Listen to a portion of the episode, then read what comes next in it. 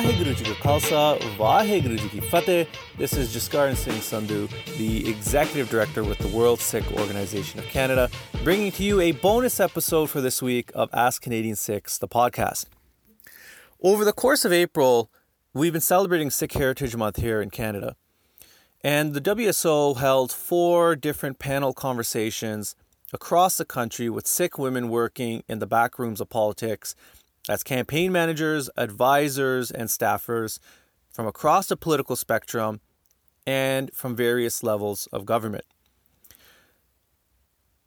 We discussed the challenges and successes that Sikh women face in politics and how the Sikh community can better support women in the political space, a space that has traditionally been dominated by men or folks that we call with a great deal of love our uncles. So after the jump, you will hear the panel conversation from Brampton at PAMA.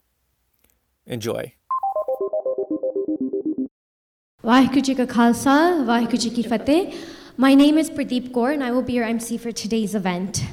Um, before I begin, I would like to thank the Sikh Heritage Month Organizing Committee for all the hard work that they've put into this month's events. Thank you so much for you know harboring a space where Sikhs, um, all, all ages can come and other members of our communities can come and be a part of such an experience. Thank you for your work in showcasing the arts and always promoting activism. Today's event, I would also like to thank the World Sikh Organization, uh, the World Sikh Organization has launched their newest initiative known as Kaur's Vote. So, from the name, you can probably guess this is an event um, and an or, uh, a charter of the World Sikh Organization, which is powered and fueled by women for women. And our aim with this is basically to just get um, you know, a conversation started a conversation started amongst you know, women from all, all three parties, um, women who may be heavily involved in politics, or women who have never ever stepped foot within a political office or any sort of political sphere. So I would like to introduce our panel today. We have three extraordinary women today who've come all from their different respective parties. Um, and our event today will be facilitated by our moderator, Kirpa Kaur. I would like to also acknowledge the fact that events like this have never happened before. Okay, so this is the first event um, being launched by the WSO and it is the first of four events that we have scheduled so far. So after us, following uh, in later dates of this month, will be Calgary, Edmonton, Surrey, and we're hoping that this event grows um, and we can get a panel started in every province, hopefully. The most interesting part about today's panel is this is actually our youngest panel. So that says a lot to the kind of dedication and initiative these women have taken into establishing themselves within our communities. I would also like to recognize the fact that events like this and a panel like this would never have been even a, a possibility, and opportunities like this were never available in the past. I, I, my first experience, um, an introduction into politics, was at the age of nine. And I remember the first time that I volunteered in a, uh, you know, a, a, a, a party nomination and all that. There was something missing. There were strong female role models missing. I used to go to the offices and I would go to campaigns with my dad and my sister, you know, and I would see people involved, but I always noticed that the people in the, you know, in the office or in the upper seat were all of it was mainly ma- ma- male dominated. And there was always that Benji missing, you know, who I could look at and be like, oh my gosh, I want to be like her. And it's great to see that today, um, you know, for our future generations, so many young women and so many young girls can actually look at a panel like this and say, hey, I can be one of them. So, with that, I would like to start off with Karen Gill. Karen Gill um, established herself as a political insider with the talent for digital media and community outreach. And over time, she's transformed her passion for politics into a successful and rapidly developing career. Current, uh, Karen got started in politics at a very grassroots level, as most of us usually do. She volunteered and then became an integral member of Ruby Sahota's campaign team, um, helping her really get that uh, win with the federal riding of Brampton North, um, and it was a part of a historic landslide victory. Karen is currently working with MP Sahota as her ex- executive assistant, and she oversees and coordinates the work of two offices um, in two different cities, which that on its own is a very big undertaking, because working out of one office alone I know is very hard. Um, Karen also stepped outside of her comfort zone recently and managed Gurpreet Bains' campaign for regional council. And earlier today, Karen, you know, she's busy, and even today, even though she had one event, she was at another event co-hosting her first radio show. So, with plans to co- uh, start co-hosting a, Punjab- a, Punjabi TV show, as she seeks to break into Peel's very male-dominated uh, ethnic media space. She continues to use every opportunity to advocate for her hometown of Brampton and to push for the empowerment of more young women and girls. So you've got quite the experience behind you, but I kind of want to know, Karen, how did you get involved? Um, you know, and what pushed you to pursue? Um, so I actually love telling this story. I was doing my master's back in 2015, um, and I had stayed away from political parties because I didn't want that overt connection. I wanted to go into academia, and political science departments are a lot more political than politics, so I was trying to keep my distance. Um, and got into my master's and realized, wow, everyone around me had worked with uh, had worked with cabinet ministers and MPs and whatnot. And I was like, okay, I've got no experience. I can't stand in front of a classroom and preach about politics if I haven't actually done it. So it was about March 2015. I was going through the different leaders, going through the local candidates in Brampton, and I picked a couple that I felt could really represent me. Um, it was 2 a.m., and I sent an email going, Hey, I'm a grad student, know nothing about politics, I've got some time over the summer, want to get involved. Um, Ruby was the only one that responded back, and it was kind of like a snowball down a really, really steep hill. And three and a half years later, four years later, here I am. That's awesome. I love the fact Send that you also email had. at 2 a.m. I'm also glad that you had that female mentor um, to help you get involved. yes, for sure. Our next panelist is Navi Kaur. Um, Navi, many of you might recognize, has been involved for many years as a community activist and organizer in the Peel region, now for over eight years. Um, and mainly she's been focusing on issues such as mental health, empowerment of women in politics, and encouraging arts in the South Asian communities. Um, over the years, I've also seen Navi many times involved with the PAMA events and Sikh Heritage Month. So thank you for joining us again today. In, uh, she's a designated project management professional who's worked in both the private and public sectors. In 2017, Navi set out on her most ambitious project yet, um, and that was to elect the Honorable Jagmeet Singh. Um, and congratulations to you guys, because you guys did create history um, and you know change those textbooks for future generations. As a field director, Navi mobilized hundreds of volunteers across the country, many youth from marginalized communities, um, and to sign up party members and to really get out that vote at the grassroots level. Navi has worked as a volunteer, she's been an organizer, and she's also taken the role of being a leader. With the support of her team and advisors, Navi helped make NDP party history by securing, by securing the victory for Jagmeet Singh. Um, so, Navi, I know I've, I've seen you over the years many times um, being involved with obviously a lot of activism projects to begin with, and then with Jagmeet's office.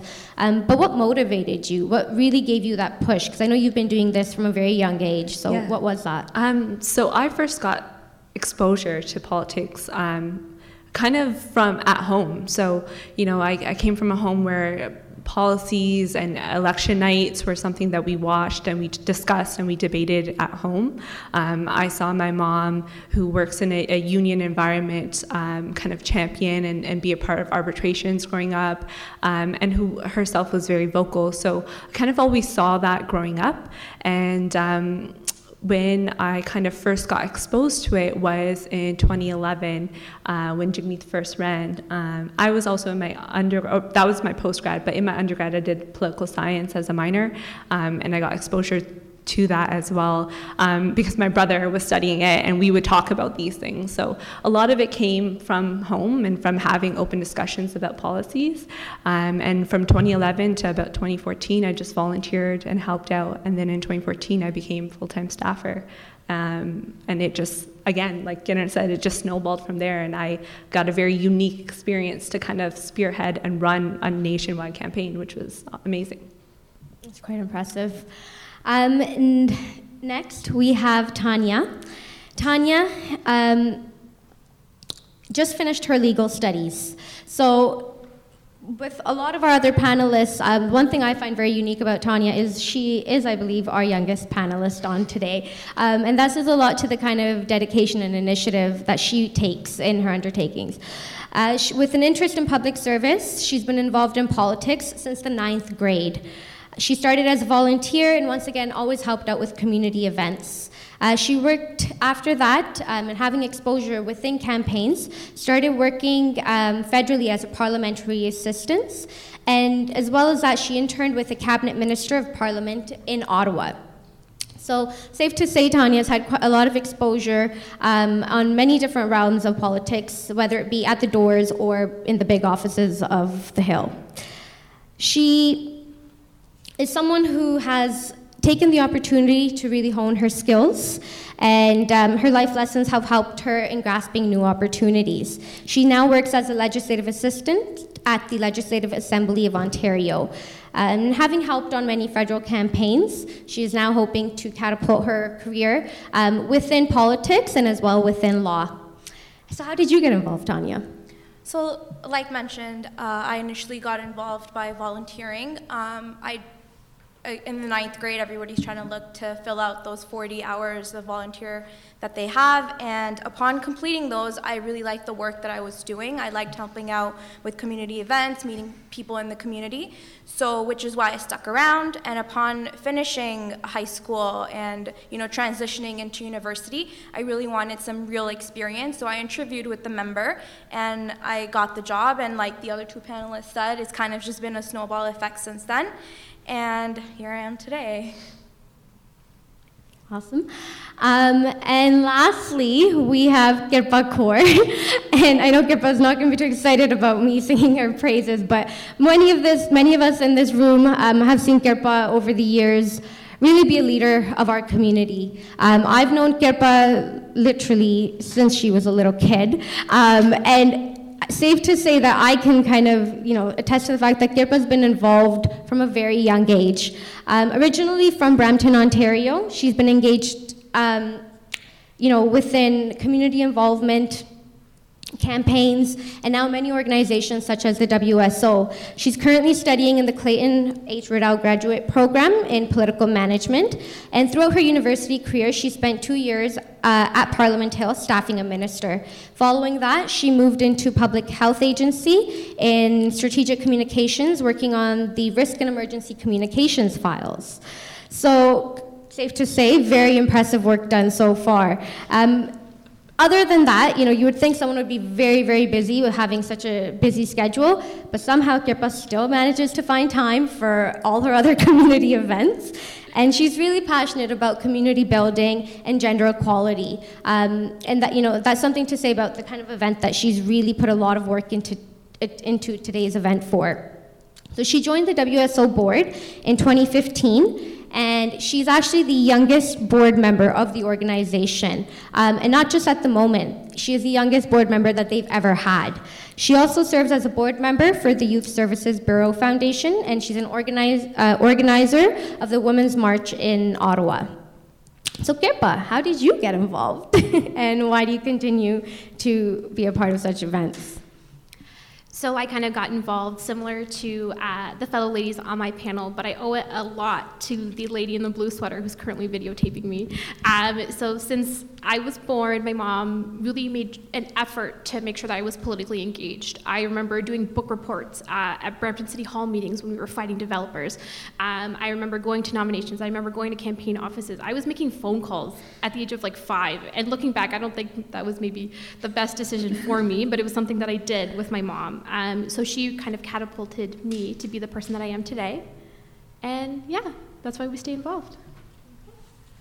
So as you guys can see, sorry, I put my mic away, so I will project my voice now. Um, we've got a very impressive panel. All three of these women come from their respective parties. And the most amazing thing about this is that even though they come from three different parties, they're all friends.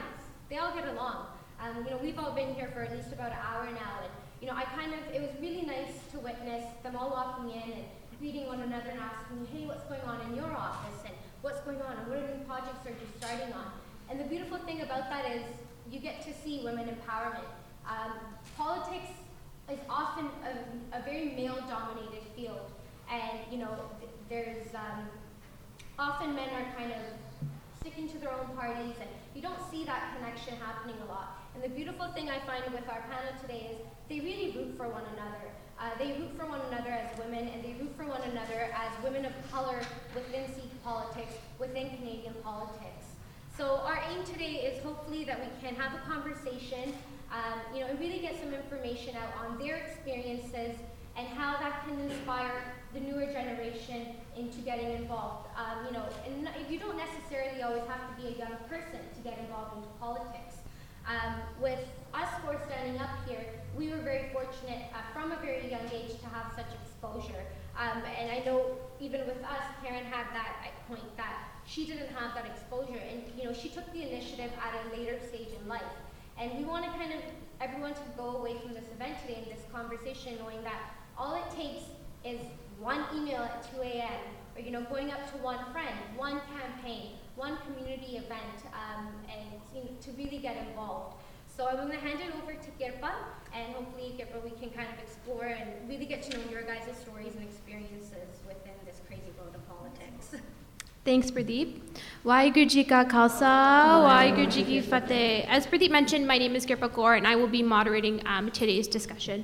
Um, so just some housekeeping. Uh, on your chairs, there was uh, a cue card, uh, and some of you guys had pens. These are for questions. So as we get closer to the end of the panel, if you guys have any questions, see any holes in the questions that I'm maybe asking, um, we will have volunteers bring those up to me. Um, if you are posting on social media, we ask that you please use the WSO handle. We're at WorldSikh.org on all platforms, and we really appreciate that. And it's important to note that this is not a partisan discussion. Each of these lovely ladies sitting next to me represent or work with a political party, but the purpose of this conversation is not to throw partisan jabs at each other or anything like that. This is a real conversation about the role that women play within the political sphere. And as Pradeep mentioned, this is a really big treat. This is our first Kaur Votes event uh, ever for the WSO, and I'm really excited. Uh, we're going to be having BC tomorrow, and as well as uh, Calgary and Edmonton later on. So, this initiative was created from the fact that we believe that politicians actively work to court the male members of our community, but somehow always leave the women behind. So when you think about the events that you go to, uh, the nomination meetings, the committee meetings, they're very male dominated. Um, and when thinking about this event, I used to think about the family events that I went to. You know, the men are in one room, the women in the other room. What are the men talking about? I guarantee it's politics.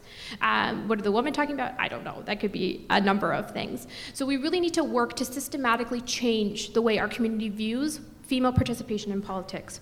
And the WSO really wanted to just give a platform to Sikh women, to give them a voice, and to openly discuss and work to challenge the barriers that we face. So now that we know a little bit about how uh, our panelists got involved, um, I wanted to ask you guys these jobs are very outward facing. Many people don't realize how many community members and stakeholders we interact with on a daily basis. How did external stakeholders treat you in your role, and what was their perception of you in your role? Karen, if you'd like to start. Okay, fair enough. Um, so, uh, the way I kind of approach that question, the way I approach stakeholders or just anyone interacting with anyone in the political space is having kind of a self-awareness about yourself and how you're perceived and using that to your advantage. I mean, we're all, you know, small brown women on this panel and that comes with preconceived notions and biases when we get interacted with. And I, I kind of like to use that to my advantage um, and kind of understand where that person uh, where the person dealing with you is coming from. But at the end of the day we're doing a job like anybody else's. And so you know being professional being courteous being respectful i think that goes a long way i find you know. Just being nice um, allows stakeholders to kind of treat you like a normal person. Mm-hmm. Navi, do you anything add um, very similar. Like it, it is how you um, present yourself and your confidence and your ability to kind of um, especially different types of st- stakeholders like command that space um, and that doesn't come easy and so personally for me it's been through years of development and volunteering and, and doing some of that work where you were able to speak up and present and, and talk to individuals doing outreaches not easy um, so that was developed over time so don't feel like it's something that you know comes naturally sometimes it's developed um, and then once you develop that it's just kind of always owning your space. Um, and if you are there to do a job, like that's that's the hat you have to wear and say, you know what, I'm here to do a job.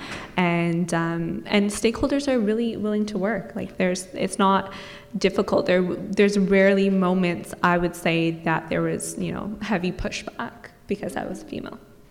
Perfect. Tanya, do you have anything to add? Yeah. So my experience with stakeholders have also always been positive. Mm-hmm. I haven't, uh, you know, there's always going to be extremists who don't want to listen to rational thought or who just, you know, refuse to listen to any explanation that you provide them and it's always kind of their way or the highway. So there will always be those people but the the best way to deal with those people is to one have a thick skin. I think just being involved in politics you really need to build that thick skin for yourself. Um, and the other thing is to know what you're doing. If you're given a task and this is how you've been doing it, and there's stakeholders that do appreciate the work that you do, the one off where you know someone's someone's going to treat you badly, you kind of just need to take that you know the way that it is, have a thick skin, and just move on. Because the one thing is that no one person is ever gonna tell you who you are. You know who you are from your experiences, from your values, from you know the love that your parents and your family gives you. So that's that's the experience that I've had with stakeholders. Mm-hmm. So thick skin, really believing in the work that you do, being exactly. proud of the work that you do. Yeah, that's yeah. super important. So when thinking about again from the outside, my perception is that like people who aren't civically engaged or just kind of like dabble in politics during elections is that people view Canadian politics as very polarized. You know, red doesn't like blue, blue doesn't like orange, we all don't get along, stuff like that. Um, as individuals who have worked in the space, do you believe that partisan politics is as bad as everyone believes, or is there kind of an opportunity for the, the cross party lines and to work together? We can probably just go. yeah, yeah. um, I think it's extremely polarizing if all you do is watch the media. Mm-hmm. Um, I think it, that the space that exists for media now is very, you know, you got to get the attention right away, and it's the the 30 second clips, and that's what gets you. So when the cameras are on, the politicians do tend to be a little more polarizing than they are when the cameras are off. And I think the the fortunate thing we've had being in the back rooms is you get to see it when the cameras aren't off. And I think there is so much collaboration that happens, and not just at the representative level, but even between staff. Mm-hmm. If I'm running into an issue and I've got to work with a different level of government or a different party, I mean, we've got to work together to get things done. And it's so easy when you can pick up the phone and go, hey, Navi, like, what's going on? Or what's your members' thoughts on this? How can we work together? And this isn't just, you know, one offs that happen, it happens all the time. And I think Hollywood does a really good job of it, and media does as well, where you know they make the backroom dis- discussions look dirty, and that's where the tricks get played and all that. That's actually where the real work gets done, and that's where a majority of that collaboration takes place. Mm-hmm. Um, I do think it's very polarizing, and I do think the media has a lot to do with it. I also think that there's sometimes individuals that um, kind of feed into that, and you don't need to do that. Um, party politics is like at the end of the day we're all just trying to make a better society and there have been times when you know other parties have reached out to myself or we've reached out to one another and we've worked together on issues especially if it's something that is for the good of the community so really um, yes, to answer your question, you know, party politics is polarizing, but we, it doesn't need to be. Um, and it really just takes one or two people in good faith that reach out and do that work together in order to get something done. And that's the most important part what, what the issue is, how to solve it. And there are people in every party that are willing to help you get that done. Um, I actually agree. I think that media has a lot to do with, you know, making people think that there's polarized party politics, and to a certain extent, that there is. Uh, it really just depends on the individuals mm-hmm. and the groups of people that you're dealing with. Um, I'll give a very small example. Um, canvassing last year, uh, we ran into another party's canvasser, canvassing team, and you know. Uh, we just passed by them. We were very cordial. We said hi, you know, made small talk about the weather. And um, as we were as we were walking past them, uh, you know, someone heard one of their volunteers needed water and they didn't have any, or like their car was parked somewhere far away or whatever. And you know, we had extra extra bottles and we offered it to them. And I don't think that they expected us to offer them help, and we didn't expect them to accept that help.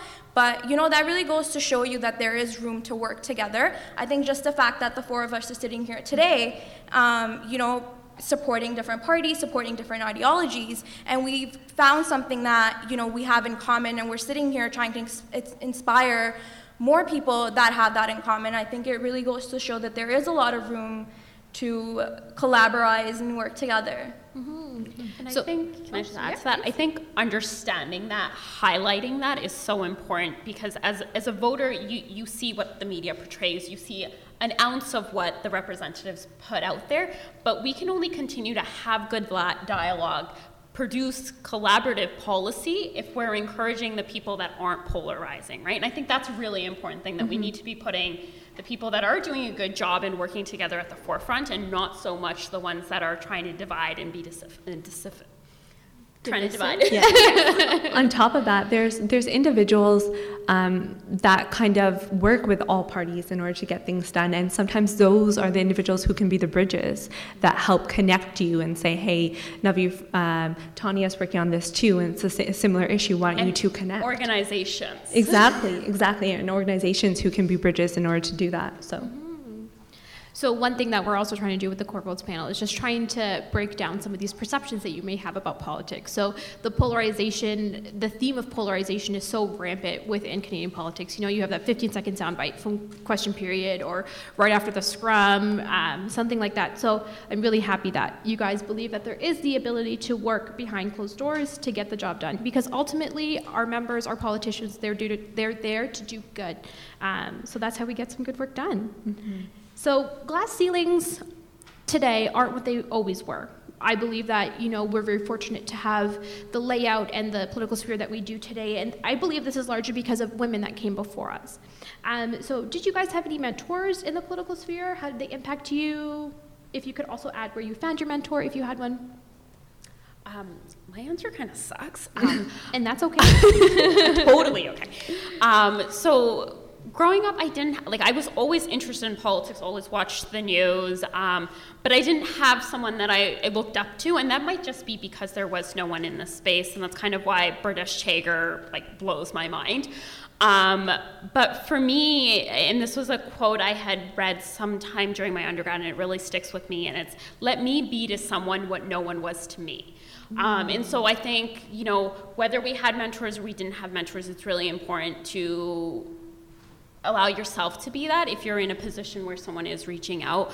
Um, for me, I think my two biggest mentors have been my mom outside of politics. The the resilience and the work ethic definitely comes from her. But for me, I would definitely say my boss at the moment is my mentor. It, it's really helpful to have a strong woman, a strong woman be your boss and also be in that space because I find when I do run into stakeholders or I run into uncles and aunties that are not as receptive. Um, it's harder for them to not give me respect because they're already walking into an office that's run by a female, right? An elected female. So I, I, think I'm really fortunate with that. And then just the learning opportunity that comes with seeing someone in power um, that's still able to be compassionate, understanding, strong, fierce when she needs to be. I think that makes a big difference. Yeah, I definitely think there there weren't a lot of mentors. Um, when you get into the field, especially at, at our age, um, there weren't a lot of women that you know were taking up the forefront and being in the back rooms, um, and definitely not as much female candidates as there could be. Um, for myself personally, I was very fortunate to have um, mentors at different stages. So, you know, prior to getting involved in politics and just be, being an activist out in the community, I have the mentor of Loveleen, who's sitting here right now, um, just helping me find my voice and, and be more vocal and get involved about issues.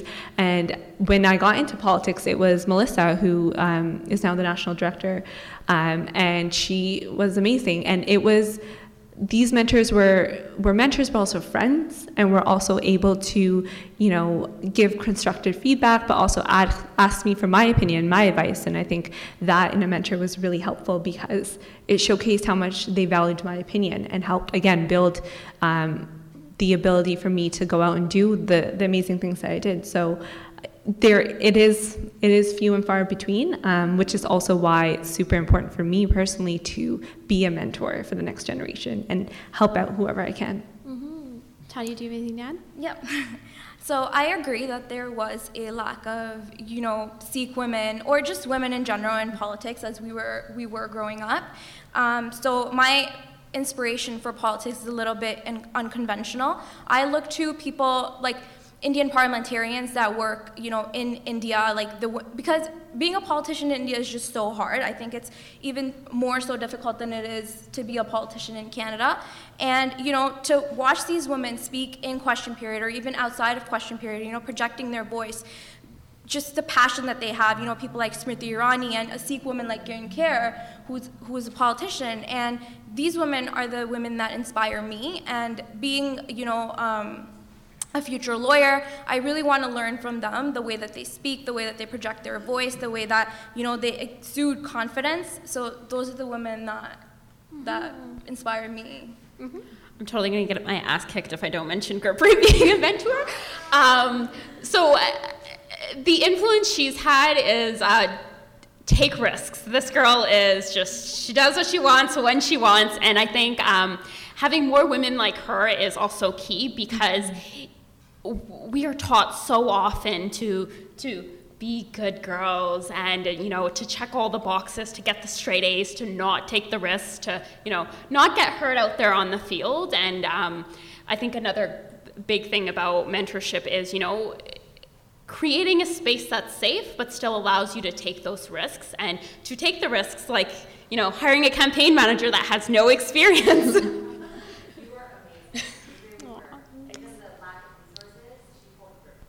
Oh, that's amazing. That's beautiful. Um, so I might get in trouble if I don't do this, but the WSO just launched a Sikh mentorship program. it's really great. Uh, we do have people within the political sphere. Um, if you're looking for mentorship in, in any avenue, but specifically in politics, um, you have like all of these great women up here. We're launching this uh, across the board. So we want to create the space to have Sikh political mentors and to help pave the way for our future generations. So if you're a young person looking to get involved, please let me know. So I'm currently doing my master's in political management. Um, it it is taking place in Ottawa, so the scene is very much federal. But when you think about um, outreach into communities, I thought there would be a little bit more specifically on how to reach out to specifically ethnic communities and stuff like that. Um, so how is outreach within the Punjabi, within the Sikh community, different than working with other communities? Just someone else want to start on that? I got to think about yeah. that. Yeah. Um, I think it's uh, really interesting. There's a lot of similarities, um, and then there's some differences. Uh, obviously, being from the community, from some, from the Sikh Punjabi community, I'm sure um, I, I can understand the differences more. Um, but a lot of the issues are similar between communities, and the way communities, especially marginalized communities, organize is similar. There's you know gatekeepers, there's individuals that you can reach out to um, that know their community and that can help you understand what that community does and how they organize and you know where they pull together. So it's different in the sense of um, sometimes the issues might be different, but they do organize very similarly. Um, and I find within our own community, um, our gatekeepers, especially in politics, tends to be older male, um, and there's very few. I don't, very few female, very very few. I think you could probably count on one hand. Um, in other communities, it's not like that. Other communities, you know, some females might be more politically charged and and and hold, be the gatekeeper. So uh, it's very different um, and similar at the same time.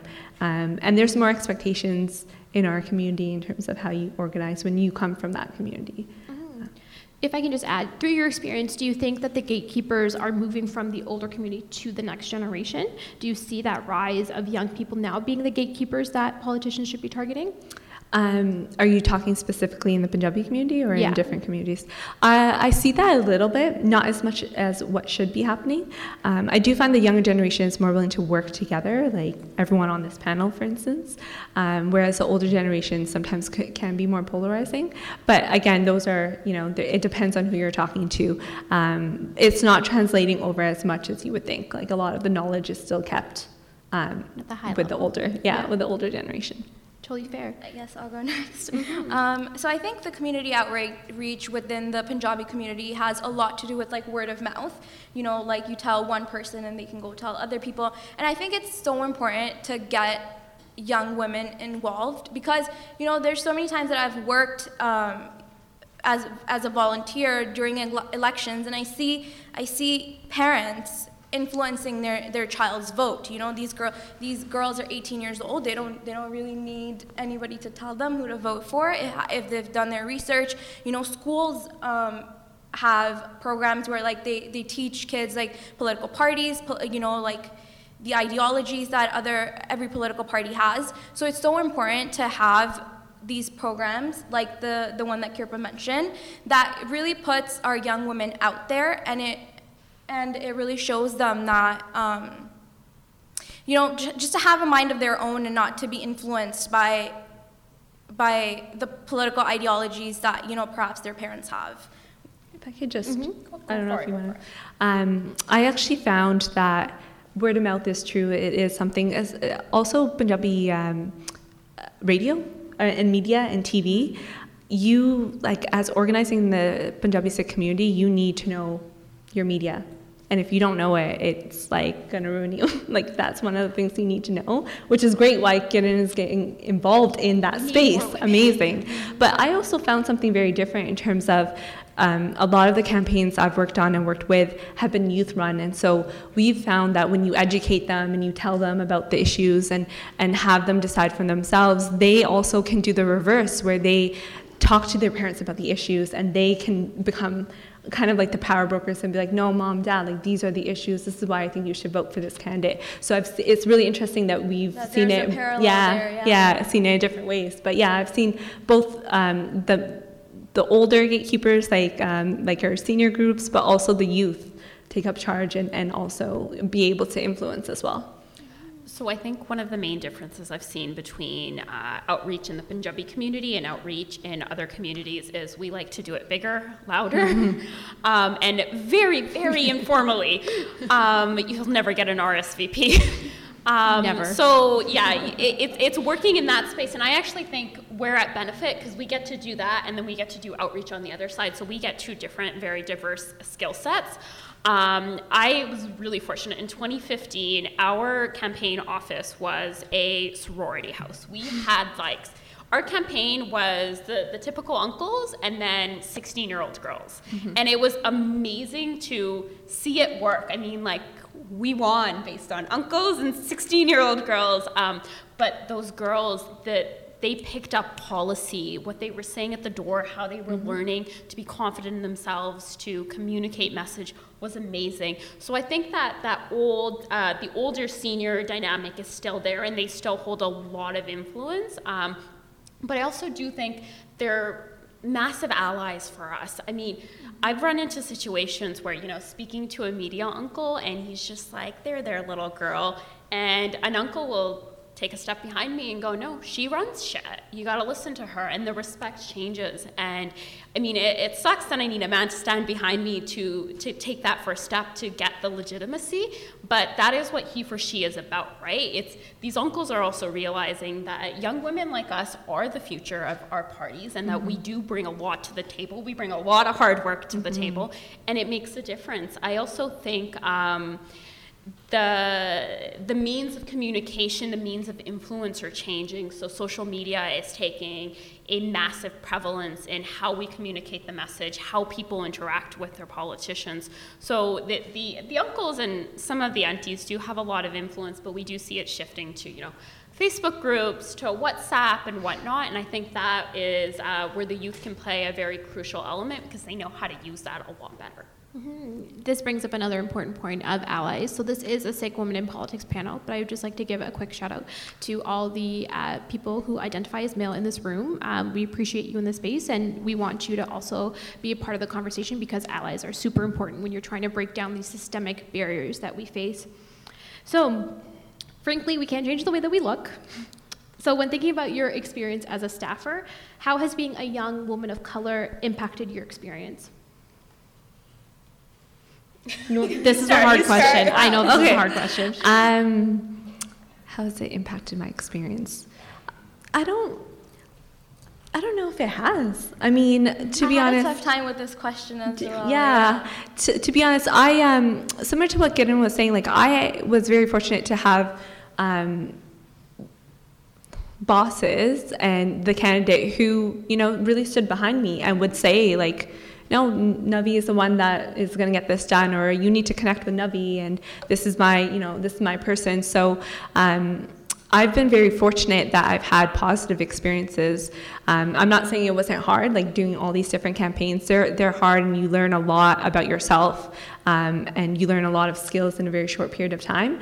But I don't think that being a female, like none of that judgment that came across was ever something that got to me, um, or something that just kind of brushed off because I did have, you know, a lot of a lot of what we organized with was youth, and so um, we had people that came through that you know just believed in the youth and were willing to give us an opportunity and a chance.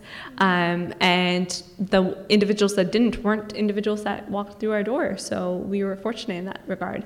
Um, and the group of stakeholders that were around us were people that believed in us um, and saw the work that we did. So I was very fortunate in that sense. Um, in terms of thinking of an experience where being a female was something that set me back, I, I honestly can't think of something off the top of my head. That's really reassuring because I did not anticipate that. So it's really good to hear. I would also say I don't think we realize it. I mean, like we don't go into a space going, okay, I'm a, female and I'm of color, Right. and th- this is, somehow this interaction is going to be negative because of that. We don't realize it. I have had come, people come up to me and go, oh, that person was disrespectful, and it was probably because of that. Or do you think people don't listen to you because you're the only female in the room? Um, and then you then you think about it a little bit. In, in some situations, it's true, but. Um, I mean, we, we don't walk around with that label. We don't let that label define us. Um, and it, it, it just is about, it's doing the job. You get the job done, and th- the merit will come with it. You might run into a couple of uncles that are like, oh, this is just a girl, right? Um, what can she do? But when you do have the, the support system around you, the environment around you that, lets, that allows you to do the work and prove that you can uh, get the job done, then the respect comes with it, and hopefully, even by then, where we're changing the mentality even a little bit. And I think that has a lot to do with it. There definitely are situations where, you know, I'm the only woman in the room or I'm the only person of color, but use that to your advantage, right? Um, you spread out, you take up more space. You don't let what we've been conditioned by society to tell us we're supposed to be doing be the status quo. It's like owning it and using it to change perceptions. Yeah. I really like that. Now, reflecting, I don't know if you want to jump in, I, but I'm sorry? did you want to jump in first? Or? Oh, no, you can okay. go Um, reflecting, actually, that I, I, I remember one instance where um, it was another woman who was not of color. Um, that you know during during one of the campaigns we weren't hitting the targets that we need to hit. Um, and so doubt started to seep in on my abilities and that happens with anyone. Um, but it was i was in a very fortunate position where i had a community behind me and the community propped me up when i couldn't think that you know i could i could do it or i was able to function properly. So um, i was really fortunate in that regard when you know those people stepped up around me and say okay let me help you. Like let's figure this out together. And then from there once you know the foundation was built we just kept going. So there are moments where um, that happens but those allies and the community around you and the people that you can go to for advice really help in those moments. Sure. So, you know, when you hear right experiences as a as a woman of color, you're always gonna first want to think about the negatives, right? Because that's just the connotation that that's been around there. And I think all of us have only had positive experiences being a woman of color, um, and it's it's the same for me. Um, I've gotten opportunities that I probably wouldn't have. Be- being a you know a woman of color, I've got to speak at events. I've gotten case files where there was a Punjabi speaking person on the other end, and I I got to help them. So I think being a woman of color has only helped me. It's never taken opportunities away from me. Um, one thing that I will say is, I think both of you kind of mentioned it as well, is that the when you're a young woman, that has more of challenges for you than being a woman of color does, and that's something that we need to change because you know young women are intelligent, they are smart, and you know they do have a mind of their own, and the dynamic around that needs to change. But other than that, as a woman of color, I can only think of positive experiences that I've had. And I think a portion of the dialogue that we really need to have, because I've seen it over the last couple of years, is that it's it's the aunties that are a little more disencouraging than the uncles are, um, and they don't mean it in a bad way. They're they're just coming from their understanding of you know how you live life. And they're concerned about okay well can you do this job? Can you live away from home? How are you going to raise a family with the, the, the timeline that you work on?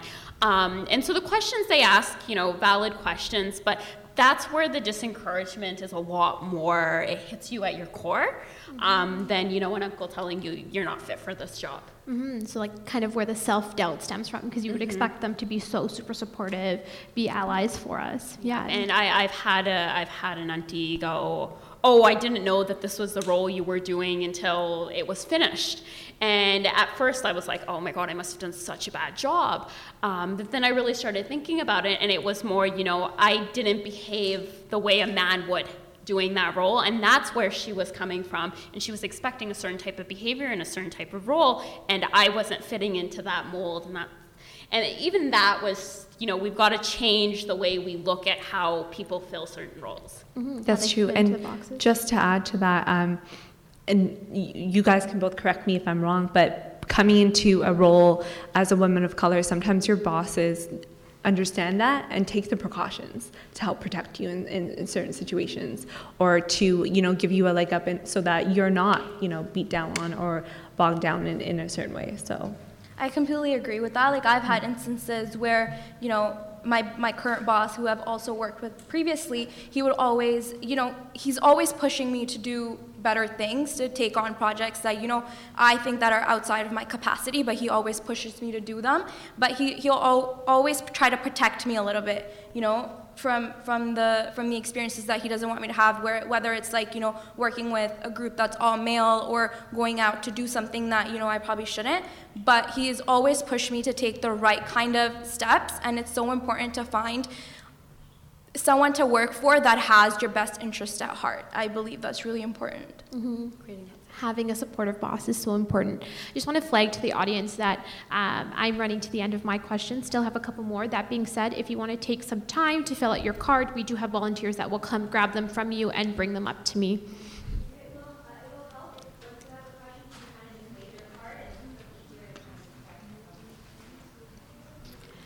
So, when thinking about your time as a political staffer, you know, a lot of people are like, what's your job description? What do you actually do? And I don't think that the public really understands that. Um, so, if you could just speak a little bit to uh, the tasks that you do every single day and one thing that your role has really taught you. Do you want me to start? Yeah, I, oh. I, feel like you've been on the job a lot longer than we. Yeah, um, corporate knowledge.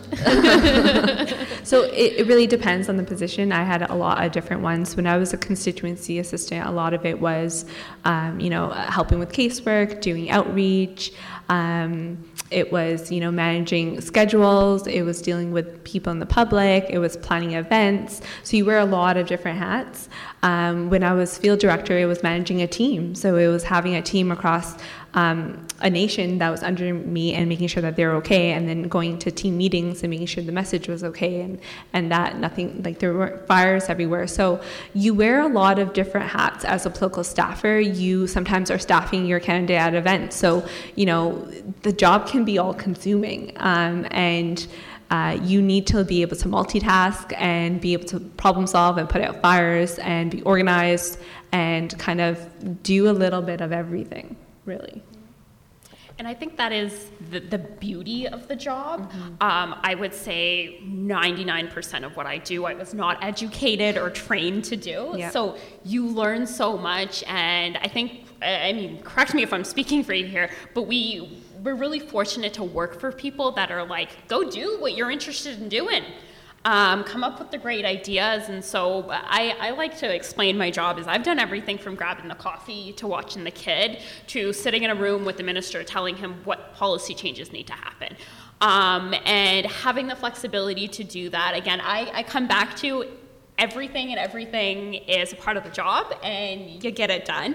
Um, and so for me, what I'm most interested in though is the, the community outreach, which you get to work with people of all different uh, walks of life. I love the social media. I think that's such a fun thing to do, um, and it's such a great way to interact with constituents. Um, the the policy stuff is amazing as well because you you get to learn so much about something you never thought you would know anything about funding streams and how you apply for funding as a as a government or as an organization. I would have never thought 10 years ago that that would be something that, that a space i'd be working in. Um, so it's it's what you make of it. Um, and yeah getting a job description it's really hard with this job. It really is true that you'll be wearing many many different hats. Like you will be the coffee the coffee girl at some point and then on the other hand you'll be writing a speech or you'll you know you'll be working on, a private members bill. So it, it really just ranges from day to day and that's what makes it so interesting is that you're learning so many different skills and like you like Kieran said that skills that you probably like wouldn't have learned before. And you're not educated to do but you know you just you kind of just go with it. And like recently I, I tried to write my resume and i and, like my recent my recent job description was like this big. And i had to cut it down because there's just so much that you do. But it really just in the end it really helps you move on into the world. And it it's like learning learning engineering right? You'll only you'll only be learning about machinery or you'll only be learning about whatever it is that you do. Being a political staffer you'll learn everything. Like you'll you'll have to make calls to people that you don't even know. Like you'll have to reach out to stakeholders that didn't know existed five minutes ago. So it really just it's it's all encompassing. I think that's the right it's a word. very well-rounding Yeah. job. Yeah. yeah, but it really just it's it's a fun job. You you get to wear different hats and you just got to make the most of it, I guess. If you don't know what you want to do, try politics. yeah, it's a it's a jack of all trades for sure. Um, so we've kind of been having a very serious conversation about women in politics and the role that we kind of play. But I'd like to lighten the mood a little bit. Um, what is your funniest memory of your time in politics? Um, so I had a lot of difficulty with this question because I was like, what? Like my job isn't boring. I have a lot of good, fun interactions, but like, what's funny, worthy of like kind of bringing up? And it's my sister that was like an hour ago was like, oh, do you remember this? So it was my 25th birthday. Um, my family was going somewhere, and I chose not to go with them because I was going to go to the funeral for Arnold Chan. Um, my boss had worked with him on committee, so I knew him really well. It was a it was a loss that we it was really deep. Um, and so, you know, Saturday morning I wake up, politics is just go, go, go all the time. And I feel like as a girl, can we talk about oily hair? um, and so my hair was a little oily. I didn't have enough time to wash it. So I was like, okay, great, dry shampoo. Like, thank you. So I grabbed some dry shampoo from my sister's room, put it on my hair, you know, it's the whole towel thing. Um, my hair looked more oily, it looked more sticky, and I was kind of like, what? Um, I used deodorant in my hair. it was great. Also, 25th birthday. So, yeah, I went to that funeral with deodorant in my hair. Um, but that is kind of the job. Like, it's so, so busy that sometimes you don't get to wash your oily hair. I didn't expect any beauty tips on that panel, but I will Yeah. Hair definitely be washed putting that in my back pocket in the future. Funny, right? Um, nothing like that. Wow. Sorry, dude. Um, bad you know what? Like, kind of like what Gideon said, um, there's nothing that sticks out to me, but it's probably also because when you work as a political staffer and you work on campaigns, your two days ago feels like two weeks ago. Like some, it just all runs together. And the most important part of the, all of that is like making moments of laughing with your team. So I know there was a lot of moments where, you know, I was cracking up laughing with my team and like we don't, like I can't remember what that joke was and why we were laughing so hard, but I do remember distinct moments of just having fun during that time. And I think that's the most important part. You do build a team around you that feels like family and becomes like a second family um, if you're not already working for someone that is family. But yeah, it's it's um, there's nothing that sticks out in my mind, but there are definitely moments where you're just it's all fun. Um, my funniest moment is probably also my most embarrassing one, and the fact that I'm sharing this has a, really good reason for it. So wait for that.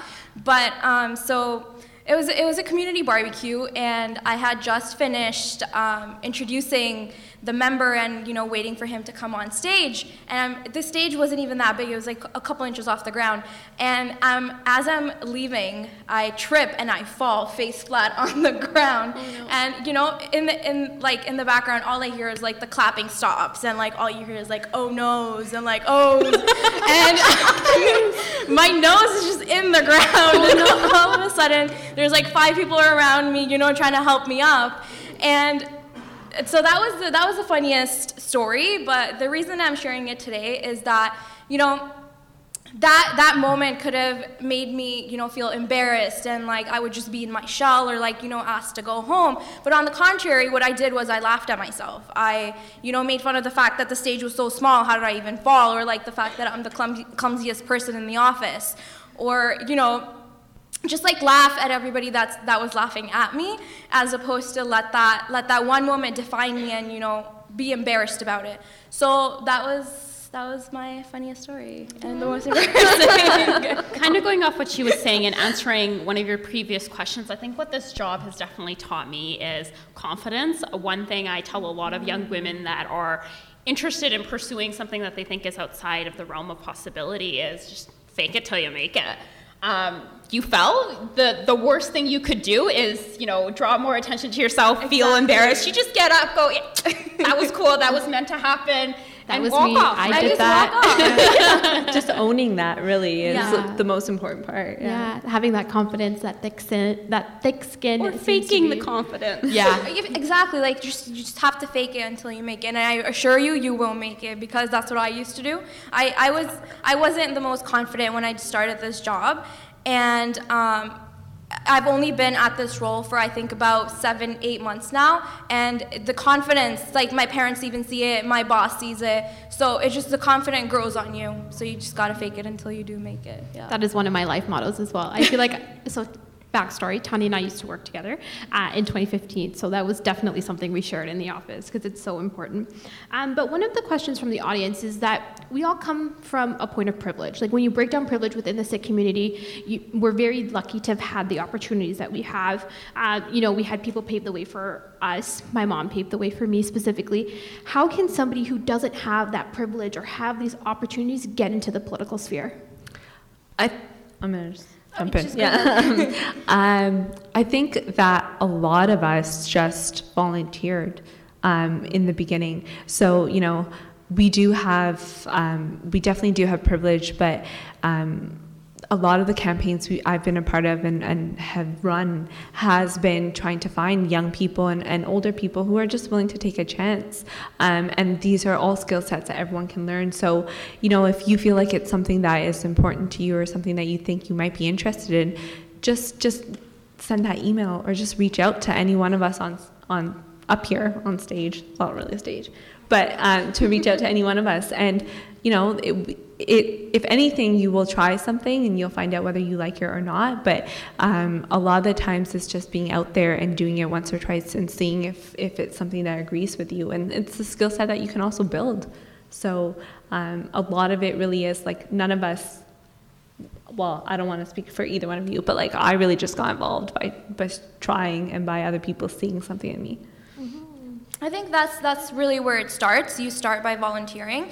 It kind of gives you the opportunity to learn from the grassroots up anyways. So I think the, the younger that you are and the younger that you get involved, I think is the best. Because in any profession, you do have to volunteer. Like, even if you're trying to be a doctor, you have to do the residency, right? You have to kind of volunteer in hospitals, and that way, and then you go on to becoming a doctor. Even as a lawyer, I, had, I have to volunteer at you know law offices or law clinics and then move my way to becoming a lawyer so that's just what it is with politics as well. You start off by volunteering and just work your way up from there.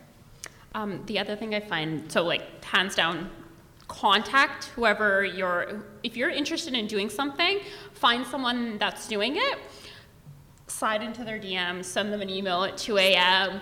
Um, butter them up a little bit. Be like, hey, what you're doing is so cool. You're a trailblazer. Like, I'd love to sit down for coffee or something like that.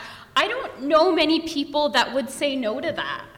Right? I mean, especially it is election year, so nobody will say no to you. but I think what's Very really, true. really important is also like doing a little bit of that work of, of knowing um, who and why you want to get involved and whether that, that what someone stands for meets with like you know your ideologies and what you believe in because then you're going to be more passionate and um, caring to do to volunteer and just be there and, and be present more motivated to help them mm-hmm. if their ideologies meet with yours mm-hmm. it's very important you got to figure out what you want mm-hmm. yeah for sure so do your research on your candidates find somebody who shares the same values of, as you and send that one email it mm-hmm. could uh, literally change, change your life. life yeah exactly um, so, as an insider, do you think the activism on issues that both Sikhs and non Sikhs do actually make a difference?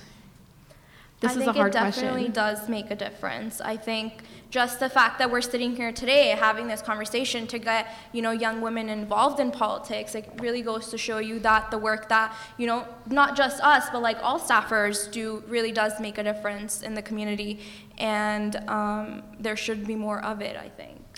I agree. I think no matter where you go in the world, um, Sikh people have found their ways into positions of, you know, city councillors and uh, MPs and MPPs and MLAs, and um, we are a very strong voting base. We are very strong um, brokers of, of power, and so.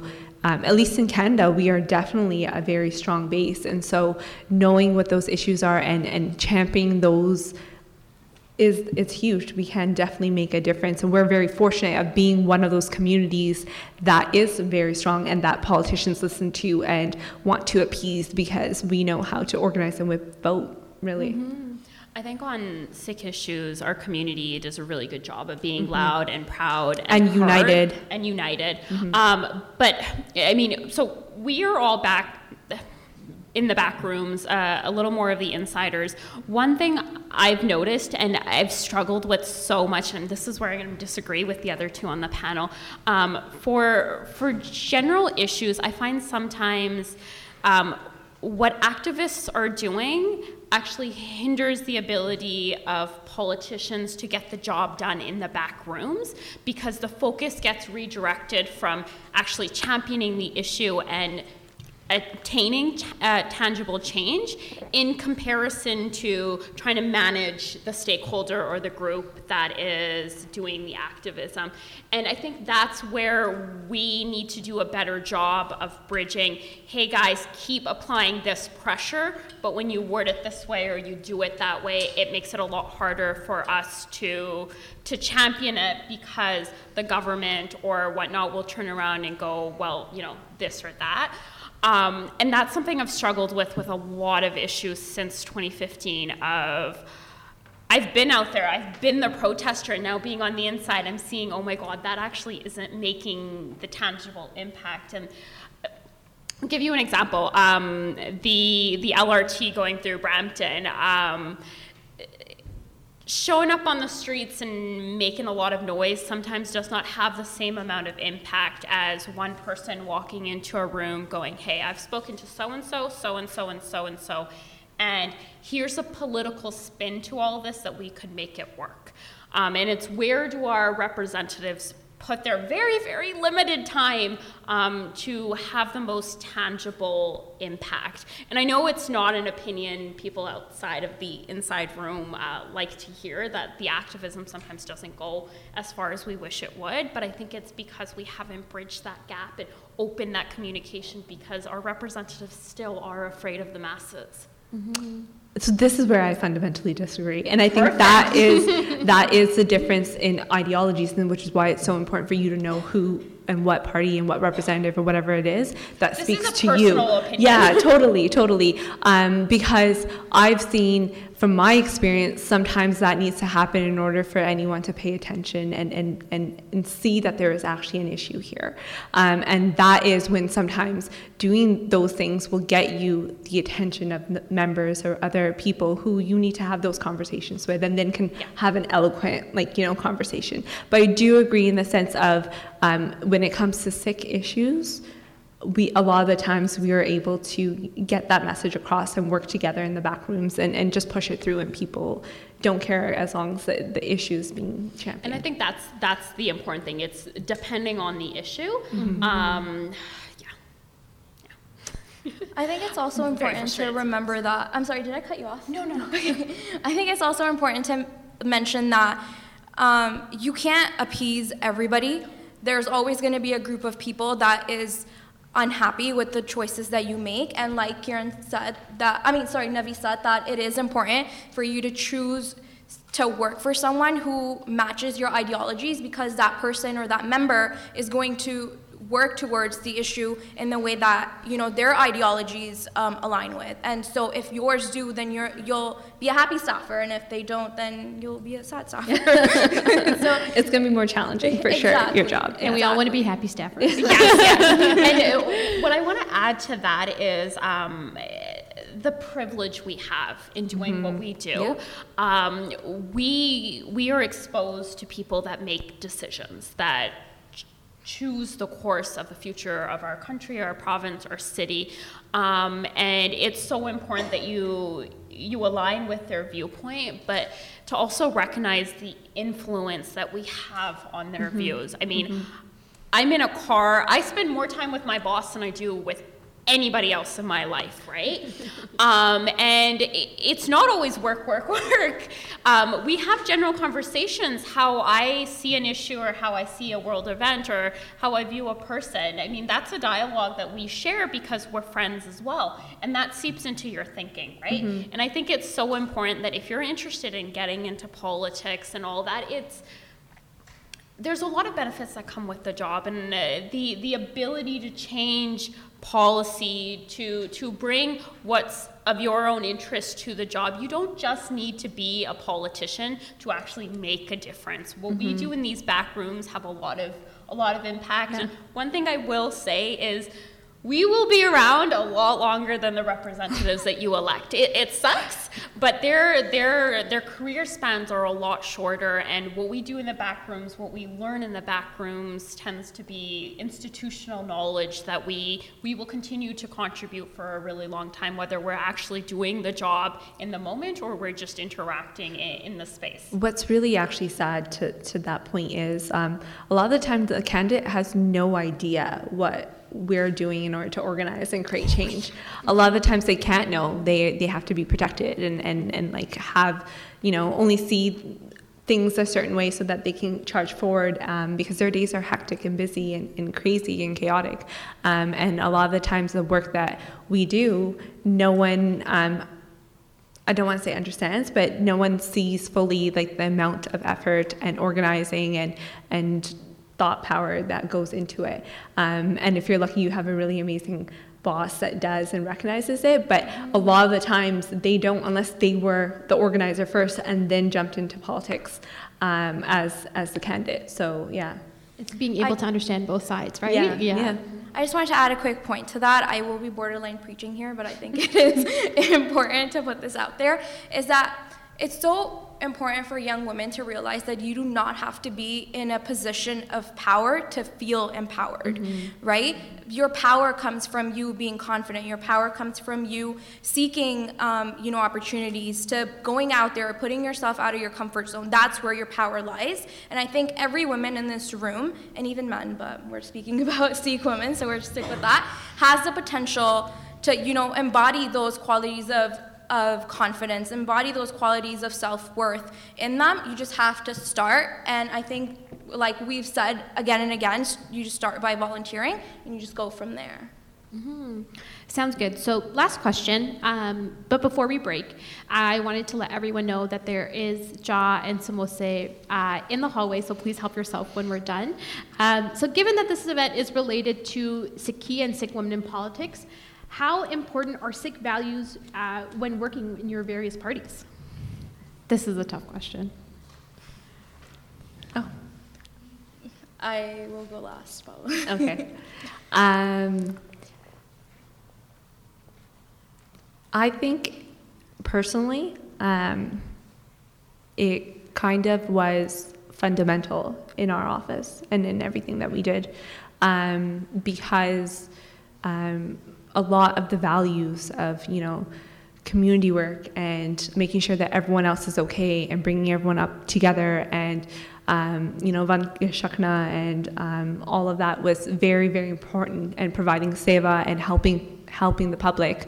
Um, so it was a lot of the core values of our office and just having simple things like jaw and and snacks when volunteers came um, after school or were to go out for canvas just making sure that we're taking care of each other um, was super super important. And I think sometimes uh, that is determined by the candidate and sometimes it's determined by you know who is in these offices uh, running them. But i personally found in my experience uh, with the individuals that i worked with that it was something that was important a part of them Um, I, I look at the question a little more on an individual basis. I don't think you can separate the individual from Sikhi.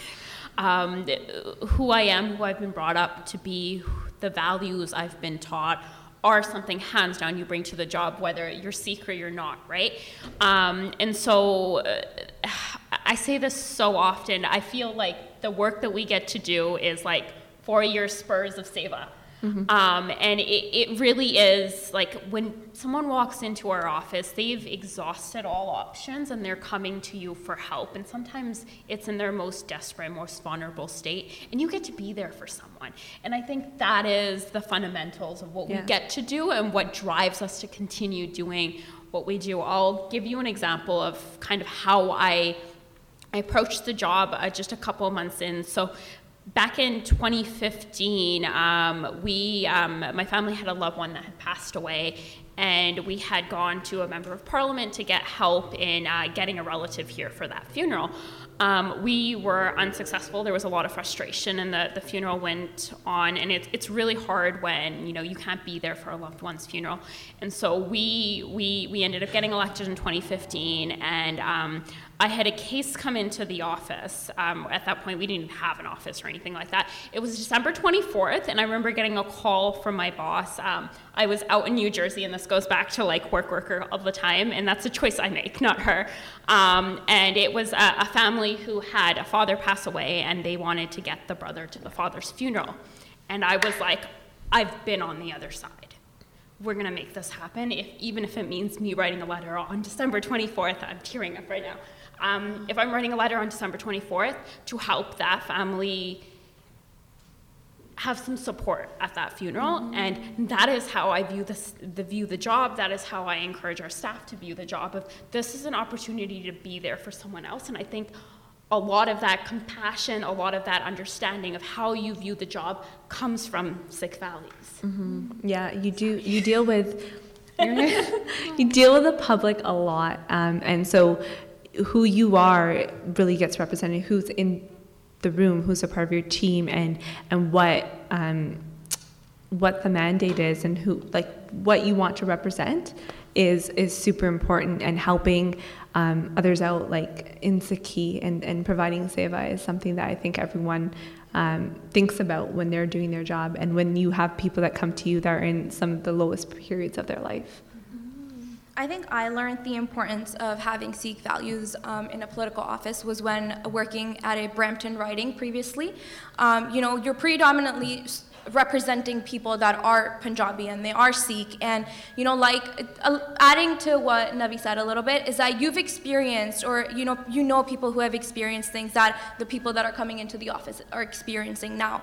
And that really does help you help them a little bit more, you know, because you, you've come from that and like you identify with these people. And so it is really important for a staffer to have Sikh values that they can they can utilize to help other people that are coming into the constituency office.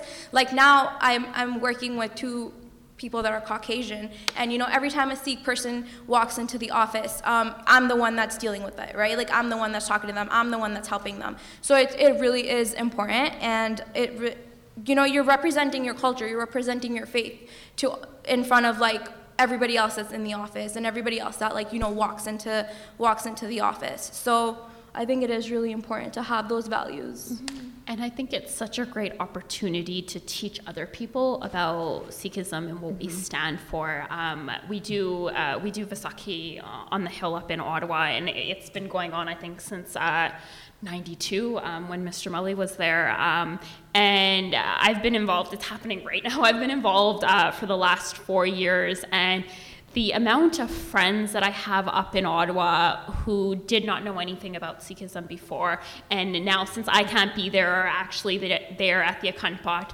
making sure that you know people are getting served food, that other volunteers that are coming in know you know you've got to cover your head, you've got to uh, cross your legs, and why we do that. It's such a great opportunity to make sure that we can teach the values and the importance of our religion um, to other people. Um, and that kind of feeds into why we need more people of the Sikh faith in all levels of government, in all political parties, so that there's someone there that has the knowledge to be like, hey, actually, this is this way.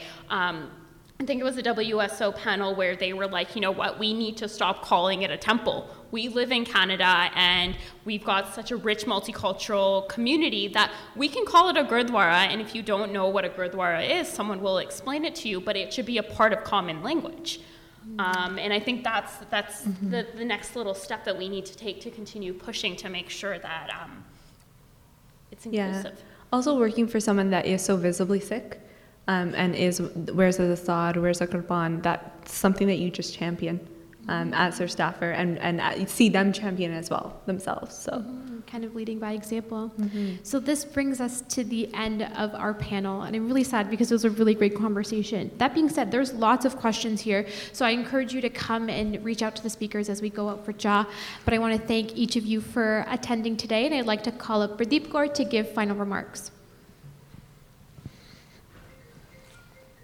So, like I had mentioned earlier, um, aside from working with Tanya, I've known Navi and Kiran and Kirpa before, and you know I've seen the work they've done, and I've I've always been in awe. But there's a lot of stuff you guys touched on today, which really kind of uh, makes me you know empathize with the experiences you guys have had, and it gives a lot of exposure to what you guys have kind of have gone through. Um, you had mentioned something earlier about uncle politics and one thing, and especially within Brampton politics, you know, it's a term we hear very often. There's uncle politics and there's youth politics.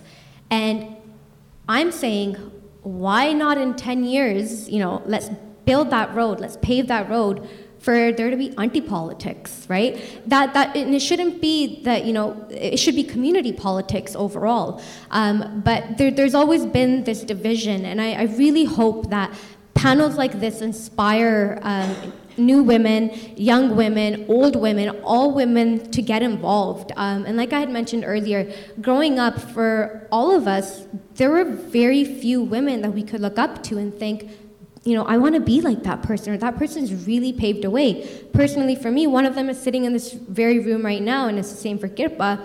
Um, you know, the only person I could ever pinpoint was Ashnan Auntie G, that she's someone who works in a political world. She works in a political office. You know, how did you get there? How, how, how does that even happen? Because for most of us, our moms live very different lives. So, you know, going forward, I think it's really inspiring um, to see panels like this and you guys, and I, I, can't wait to see how far you guys take it because the reality is that, you know, in the next 20 years or the next 10 years or whatnot, little girls will be looking up to you and the youth of that time will be looking up to you and it won't just be about uncle politics it will be about you know those aunties and how kirpa had mentioned earlier the uncles all sit in a room and talk about politics. Well guess what? There's going to be rooms in the future where a bunch of women will be sitting together and talking about what just happened on cp24 um, and that that to me is what i look forward to and i think that's what's really inspiring um, that we can break these glass ceilings um, so thank you guys for being a part of this today. Thank you for inspiring all of us.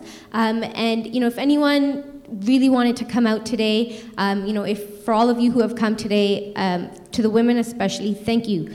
Like I had mentioned earlier, it takes one event. There's many faces, you know, um, and that I've never seen before today. Or maybe it's because you're from, you know, we all come from different parties, or you heard about this event.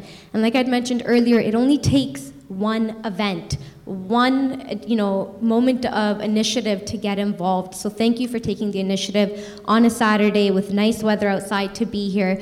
Thank you to all the men and you know supporting this um, panel today and supporting this event. Um, and like Gebhardt mentioned earlier allies are very important. Um, you know and we, we what we want to emphasize is this is you know we're not hating on male politics and you know pushing our vote for female politics where we're talking about the idea of a community, a community that has proven time and time again that when they work together, they can accomplish the impossible. Um, and you know, going forward, that's something that we all need to always look. You know, that's the lens that I think we need to be looking at. Um, before the, we conclude today's event, like I had mentioned, if there was someone who had wanted to come to today's event and they couldn't make it out, or you know, if you know you want to carry on conversations like this, there are many more events coming up within the month. Uh, one of them is actually being held tomorrow at City Hall, and that will be a community meeting with our MPs. So interestingly, you guys heard the perspective from their staffers it'd be interesting to see now, you know, what their thoughts are on politics and community involvement and whatnot. So if that is something you'd be interested in, it'll be from 2 to 4 at Brampton City Hall Atrium. And uh, another political conversation event that we will be holding, um, hosted by the Sikh Heritage Month, is How Kaurs Lead, which will be on Friday, April the 19th from 7 to 9, and that will also be in City Hall. Uh, before I conclude, I would just like to say thank you once again to our panelists. Um, I know it's not easy, you know, voicing your opinion all the time, and that's something a lot of us have had to get used to. Um, you know, and thank you from you know overall for being brave.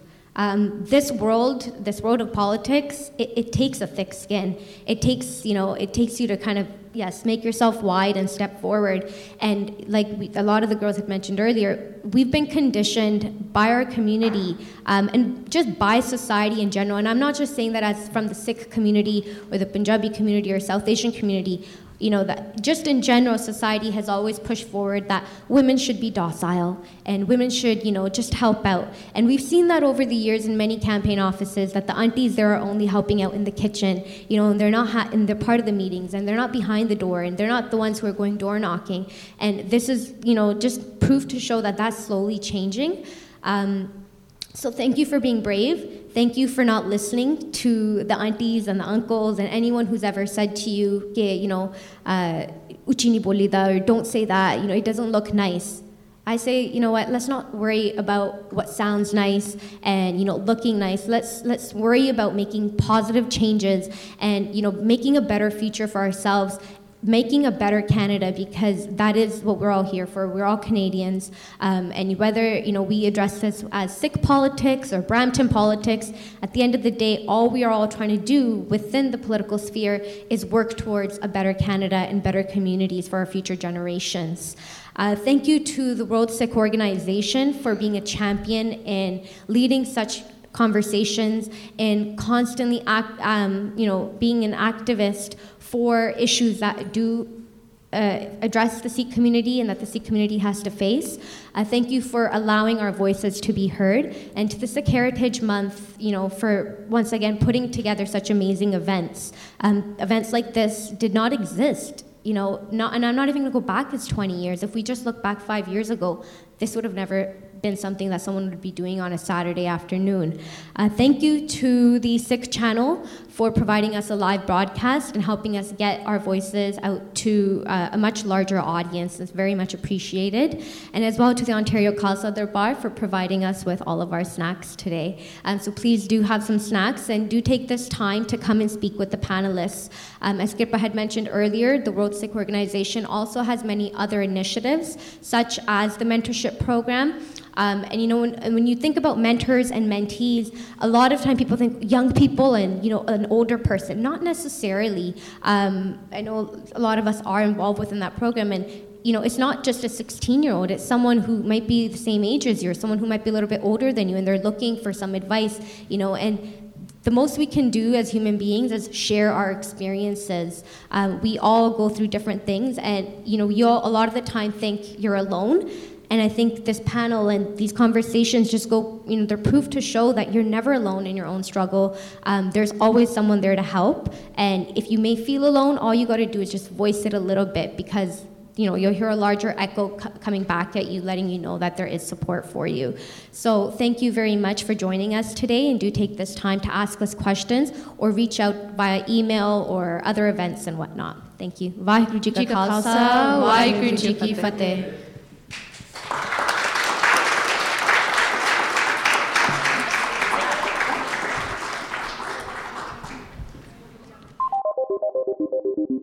I hope you enjoyed this month's bonus episode of Ask Canadian Sikhs the podcast.